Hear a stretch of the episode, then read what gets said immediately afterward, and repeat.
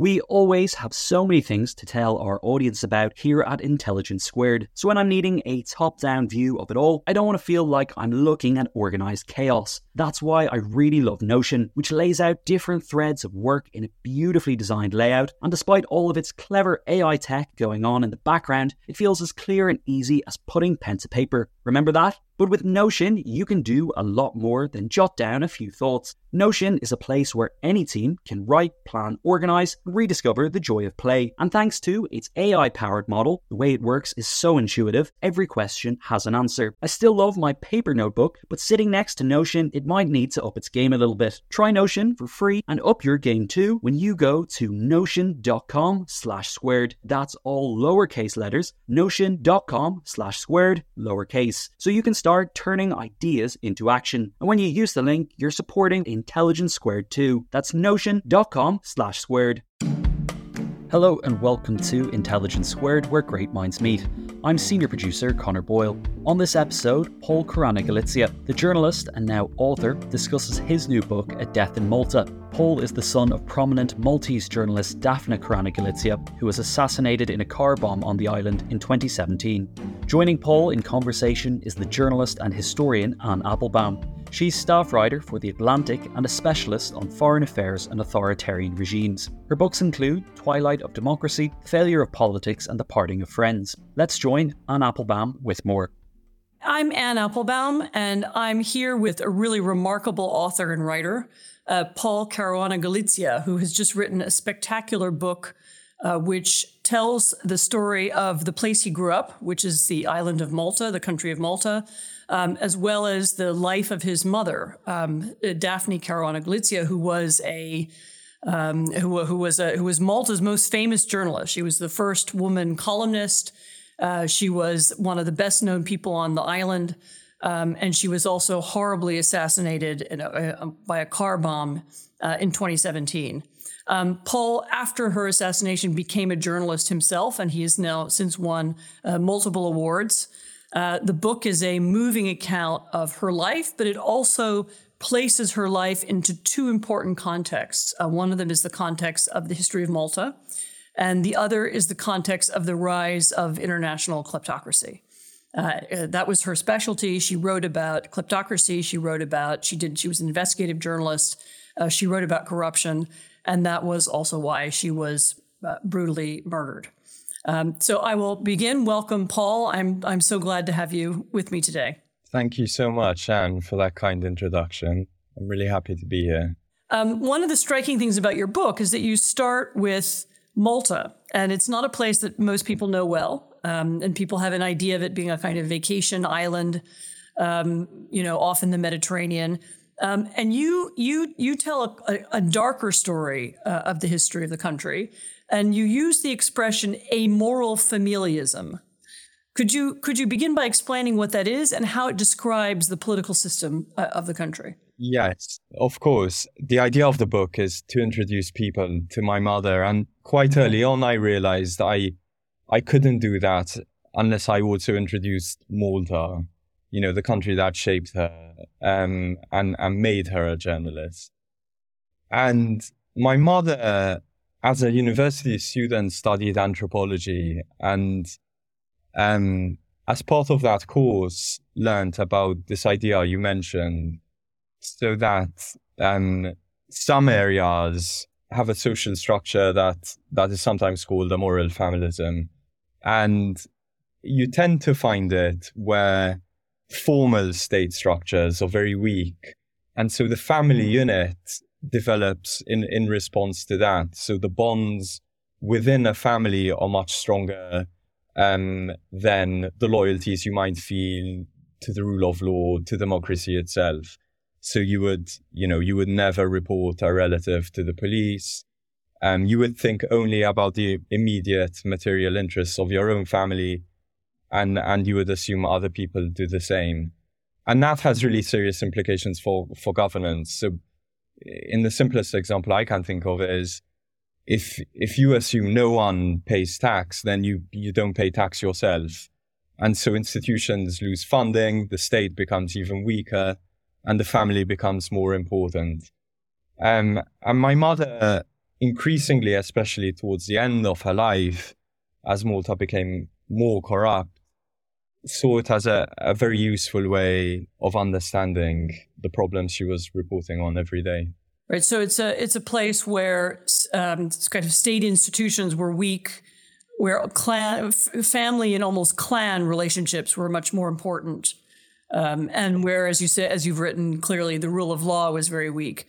Um, one thing that's also striking about the book is you talk about how high expectations were when Malta finally joined the European Union, that, that membership at the European Union might somehow fix that problem, um, might make Malta more law abiding, might make it similar to other European democracies. But I think your mother was disappointed by that. Yes, that's right. And there was something I realized when I was writing it really tragic about the arc of her life because she was born just two weeks before Malta um, became independent from Britain two weeks before it decolonized. It was September 1964.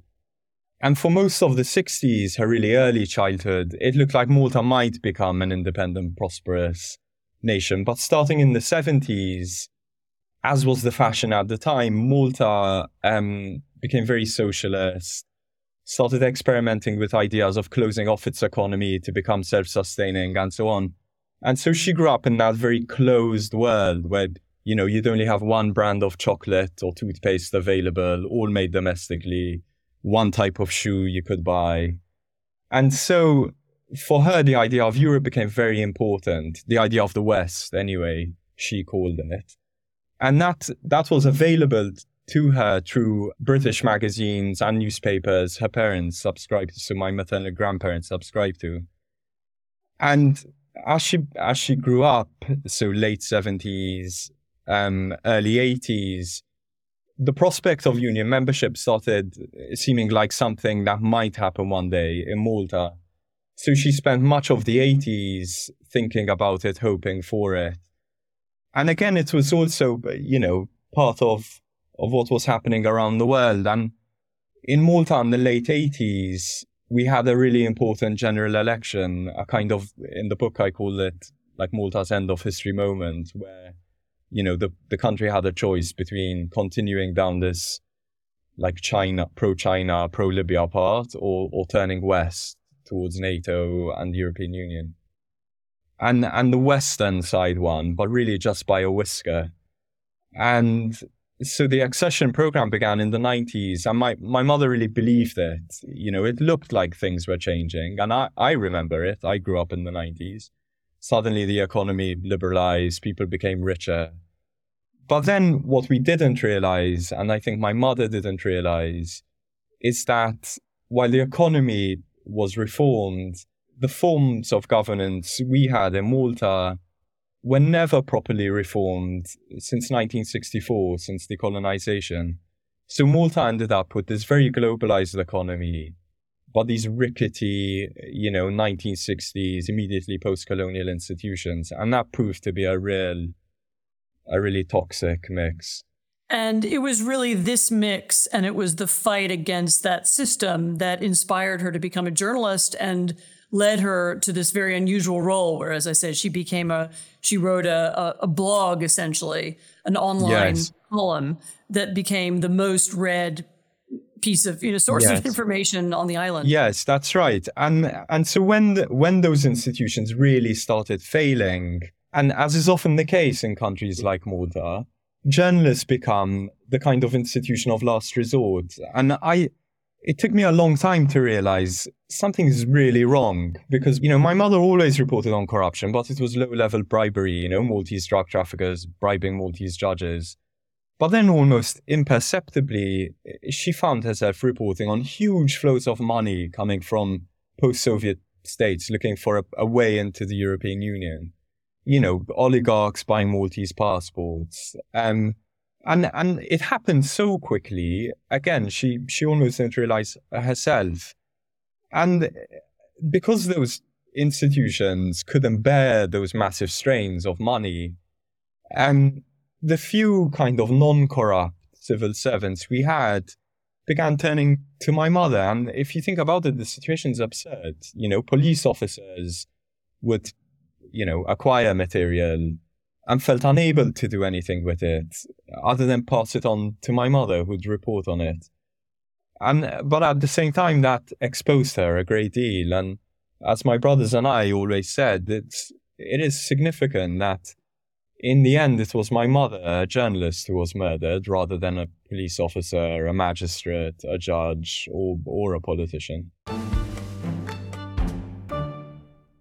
Sponsoring the show for this episode is Marquee TV. Marquee TV is a streaming service with a difference. It's bringing you the top tier of performing arts straight into your living room or onto your device. So think dance, theatre, music, anything you might find in the West End, Broadway, or maybe a cool little experimental space too, but saving you the cost of a few tickets as well. I've got happily a bit lost in their vast library of performances, exclusive interviews, and behind the scenes content. Choreographer Jonathan Watkins' interpretation of George Orwell's classic 1984 was pretty cool, and I love the dance piece Sutra, inspired by the skills of Buddhist Shaolin monks. And we've got a special treat for our listeners. Marquee TV offers three months of access for just 99 cents. That's right, three months for only 99 cents. With the code SQUARED, simply visit marquee.tv and use the promo code SQUARED to dive into the world of arts like never before. Bring the arts home with Marquee TV. The events calendar is filling up here at Intelligence Squared, and to create each one, we obviously rely on some brilliant guests and onstage talent. But behind the scenes, there's also a producer, a production team, and the budget in the mix too. You've got to keep an eye on all of that stuff in one place. NetSuite is the number one cloud financial system, bringing accounting, financial management, inventory, and HR into one platform, slashing manual tasks and errors. And you can cut the cost of maintaining multiple systems because it's super easy to get started. NetSuite exists in the cloud, you see, no hardware needed, so you're cutting IT costs too. That's why over 37,000 companies have already made the move. And now, by popular demand, NetSuite has extended its one of a kind flexible financing program for a few more weeks. Head to netsuite.com slash squared. That's netsuite.com slash squared. netsuite.com slash squared.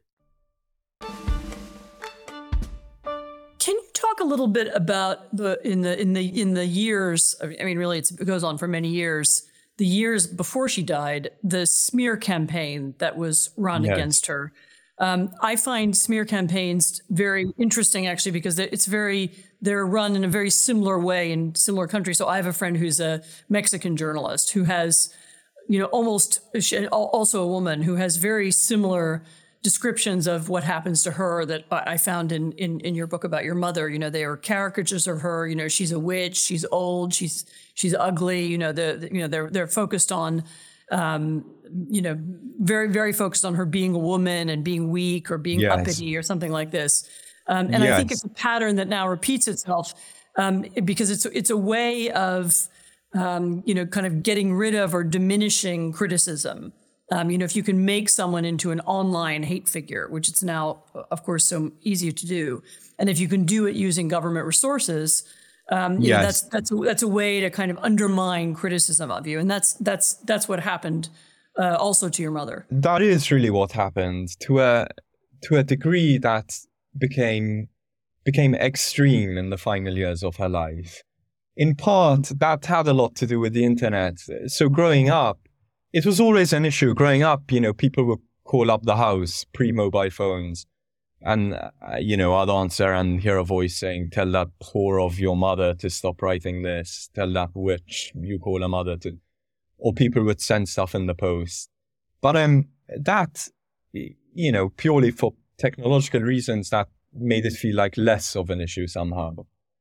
But then the internet, it just kind of allowed that form of abuse to be industrialized, you know, the costs were non existent. People could just send emails, write their own blogs, you know.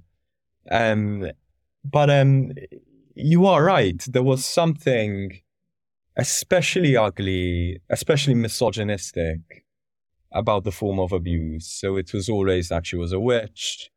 Um, it became so oppressive it, it affected her physically. You know, she, she felt unable to leave the house.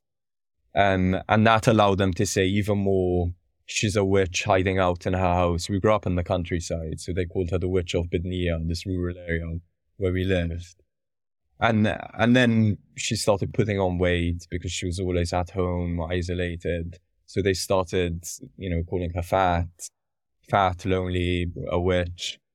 And it it was an attempt to undermine her. It was an attempt to completely dehumanize her. And as a campaign of dehumanization, it was so successful that it continued after her murder. So after her murder, a group of Maltese journalists kind of uh, uh, brought to light all this, all this disinformation, all, all this slander, um, on Facebook. Facebook is, is really the most popular social media platform in Malta. And, you know, people people were celebrating her murder. They were celebrating the car bombing of, of a journalist on the day it happened and continued to celebrate it, you know, even afterwards. And it, it, it just, I remember thinking uh, Malta is a really tribal, partisan place. But it was at that point I realized how bad things are. It wasn't that we simply didn't have a shared understanding of, of reality, of our politics, of what was happening, but that we, we, we didn't even see each other as, as humans. Like I, I could never, I, I never thought we'd get to that point where you would celebrate a, a car bombing of your fellow citizen, of a journalist. But, but that was coming from the government. It was coming from the ruling party of the time whose, the ruling whose party corruption she was in on, on course to expose. That's right. And the thing about Malta is you have this really good kind of test of how how coordinated it is or how spontaneous. So my mother wrote in English. and most of the country speaks Maltese as a first language. Most of the supporters of the ruling party, which is still the ruling party, speak Maltese exclusively. And as my mother once said, they, the supporters and, and voters of, of this party, are taught to hate me independently of what I write. And it was it was later that the government just kind of stopped caring, and the prime minister at the time actually assigned an aide to to run a campaign of, of harassment against my mother and my father and my brothers. Mm-hmm. And and yet and yet at the same time, she was the most widely read journalist in Malta. Yes, she was. And and this is the problem they had with her that they they especially when she started her blog, they had very few levers they could pull on. So when when she wrote exclusively for her paper, The Malta Independent, the government would do things like withhold, you know, government advertising revenue, not invite the newspapers, other journalists on government press stores, that kind of thing. But with her blog, um, they just couldn't, right? It, it was her. They had no kind of levers to pull on except attacking her directly. But because of these failings, we were talking about, you know, that the police wouldn't investigate crimes, um, that the AG wouldn't prosecute them. My mother became not just this, the, you know, the most important source of news, um, in the country, but almost the only source of news. People had nowhere else to go to. And, you know, the flip side of, of people seeing um, the harassment my mother endured, um, that she would keep going with her work anyway, showed sources that she is a journalist they could trust, that no matter the pressure brought to bear on her, she would report truthfully and fully that she wouldn't be kind of intimidated into giving up sources and, and so on. But um, it it did, you know, as as she wrote a few months before she was killed, when when the plan to to assassinate her had in fact been set in motion, she wrote something like, you know, do your worst, you bastards, until the only option you have left is to take a contract out on my life. And and they did do it because there was nothing else they could do to stop her. Um, after her death, there were two things that happened. Maybe we can talk about both of them. I mean, one of them is that you and your brothers um, really dedicated yourselves to, uh, in a way, finishing her work. You know, continuing some of her investigations. Um, one of your brothers worked on uh, one in particular. Um, also, ha- help getting other journalists, including from the Guardian in the UK, um, to you know to interest themselves in some of the material that she dug up and to begin to to knit together some of some of the stories that she'd found. Um, and then the other the other thing that happened was that a kind of move, popular movement of support for you and what you were doing, as well as in memory of her and her life, um, became a real factor in, in Maltese politics. Yes. So we, it's funny because in retrospect, it looks like we had a very well planned out campaign, but in fact, we just, we just thought we need to pull on every, every lever available to us. So the journalism was, was one thing we thought of. We thought she was a journalist. There were stories she hadn't finished working on. We can't take them up ourselves. Let's pass the material on. And then we, you know, Malta is a small state, so very sensitive to international pressure. So we went to the European Parliament, we went to the Council of Europe and brought, you know, their pressure to bear down on the country. But um, the most important, like long term important uh, development of that campaign, in my view, is the growth of civil society in Malta. Again, that was another failed institution. So public life in Malta was dominated by either of the two political parties or the Catholic Church. And I mean completely dominated. There were no spontaneous protests. It was either party or church. The paper, the media was controlled by those institutions. But then when there were really key arrests starting in 2019, pro- the country erupted in protest completely and a number of those protest groups had formed immediately after my mother's assassination, especially a group of women who called themselves Occupy Justice. And, and they set up in 2017 and have been campaigning ever since. But it was that, that burst of protest in 2019 that made me think the country has changed. This is a new feature of, of public life in Malta. And it's the development of civil society that is spontaneous. It's not church led, party led, and and it looks like it's there to stay. And to bring it back to that amoral familism point, the the one the one kind of essential symptom of a place that can be described in that way is you have no civil society because it's only the family you care about. You don't care about the state, you don't care about the community, it's just your family. And so this kind of change happened, you know, the change my mother always wrote for, you know, always hoped for, always kind of wanted in her columns. And, and it, it happened as a result of her assassination. This was a kind of tipping point for the country. Um, you write very um, movingly in the book about the um, you know the and and it's it's very it's a complicated story the investigation into who killed her and how she was killed um, which isn't finished yet. Um, we, we know we, we know some we know some yes. elements of it, but but not others. Maybe we can finish if you can talk a little bit about that and what your hopes are for that, particularly given this civic movement that has grown up, that is yes. putting real pressure now on the multi establishment to find out really what happened and who was responsible and who gave the orders and why. Yes. So okay, so the broadly speaking, there were three sets of criminal proceedings against the hitmen. Um, so three Maltese men who planted the bomb and detonated it. All three have now pleaded guilty and are serving prison terms. There was a middleman who was pardoned in exchange for evidence um, against the man he says commissioned the murder.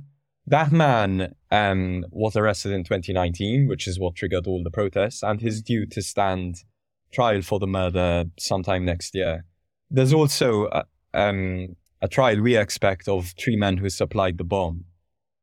Now, that, that, you know, if that doesn't sound complicated enough, we also had a public inquiry um, which looked into the broader um, circumstances of her murder, which my brothers and I campaigned for. The campaign was based on an idea we had around the this the special rapporteur, the Council of Europe, assigned to Boris Nemtsov Boris Nemtsov's murder uh, to throw, you know, light on the circumstances surrounding the murder. Anyway, that public inquiry finally reported about two years ago and uh, concluded that the state bears responsibility for the murder because corruption got to such a point, there was institutional collapse. So the public inquiry has made a number of recommendations, you know, constitutional reforms to prevent something like this happening again. None of those recommendations have been implemented yet. Um, more crucially, I think, as a test for the country, is whether any of the senior politicians who, at this point, undeniably participated in an attempted cover up of the murder and who are the subjects of her corruption reporting, whether any of those will be prosecuted. Because to this date, there hasn't been a single prosecution related to those big corruption stories. And I feel that's an important test for the country. As much as, as much as bringing the murder case to a conclusion, the country needs to be able to say that we think corruption is a major problem. It will be prosecuted and we will bring prosecutions against people who were prime ministers even. Tell me whether you think this is a, a model or whether there are lessons for others. Um, this link between a kind of movement for transparency, for anti corruption, uh, and for journalism and for the free, press. Um, you know, are, you know, are those forces that can that can help democratize and um, you know, and and and create more more civic, better institutions in other places. I mean, do you think that what's happened in Malta is something that others can learn from? I think so. I think we are unfortunately a kind of a warning to other countries, and you know, we are now an example of what happens when you ignore institutional rot, when you when you think of rule of law issues as some abstract you know, distant problems. And we are an example of what happens when you let a populist government um, kind of free reign to run to run a country as as it sees fit. And it, it's funny, I Muscat was elected in 2013, so you know, three years before before Brexit, Trump, all the really like signal moments in in recent political history. And I thought, how funny that if we are looking at Malta as an early indicator, it was all there in a grain of sand. You know, Muscat uh, is, is shoots up to power on these impossible promises, rules with a really strong executive, parliament unable to check him, the institutions unable to check him, huge flows of foreign money, Azerbaijan, Russia, China, and what we're left with is is just the free press attempting to fight it back. I mean, it's, it's actually very similar. I mean, you think of there was a similar situation in Slovakia. Um, you know, it's not unlike the Navalny movement in Russia. Uh, you know, if you if you think about the anti-corruption movements in Ukraine leading up to 2014, um, yes. you know, you, you do you do see a pattern where one of the ways to fight autocratic populism and state capture is a kind of journalism plus civil society, um, you know, plus you know good lawyers, um, plus people who are interested yes. in applying and making real the rule of law. Yes, I think so. Sorry. So the summary version is that for a long time, Malta thought real mm. change had to come through politics. But I think what we've seen in Malta is it can and probably should come through civil society and maybe through the courts, right? Through public interest litigation, which is what we've been doing. And for a long time in Malta, we just ignored those tools for change. And they turned out to be the most powerful and, and the most fast acting, much better, certainly, than the parliamentary process. So, thank you, Paul. Thanks for a fascinating conversation. Um, the book is excellent. It is really worth your time. It is very easy to read, very well written. It's called Death in Malta An Assassination and a Family's Quest for Justice, and it's available in your local bookstores. Uh, I'm Anne Applebaum, and you've been listening to Intelligence Squared. Thanks for listening to Intelligence Squared. This episode was produced by myself, Connor Boyle. If you want to keep up with everything going on at Intelligence Squared, sign up to the newsletter. Head over to intelligencesquared.com to get the heads up on all our live events coming up, and members can also peruse over 20 years of our back catalogue too, featuring some of the world's great minds. That's all over at intelligencesquared.com.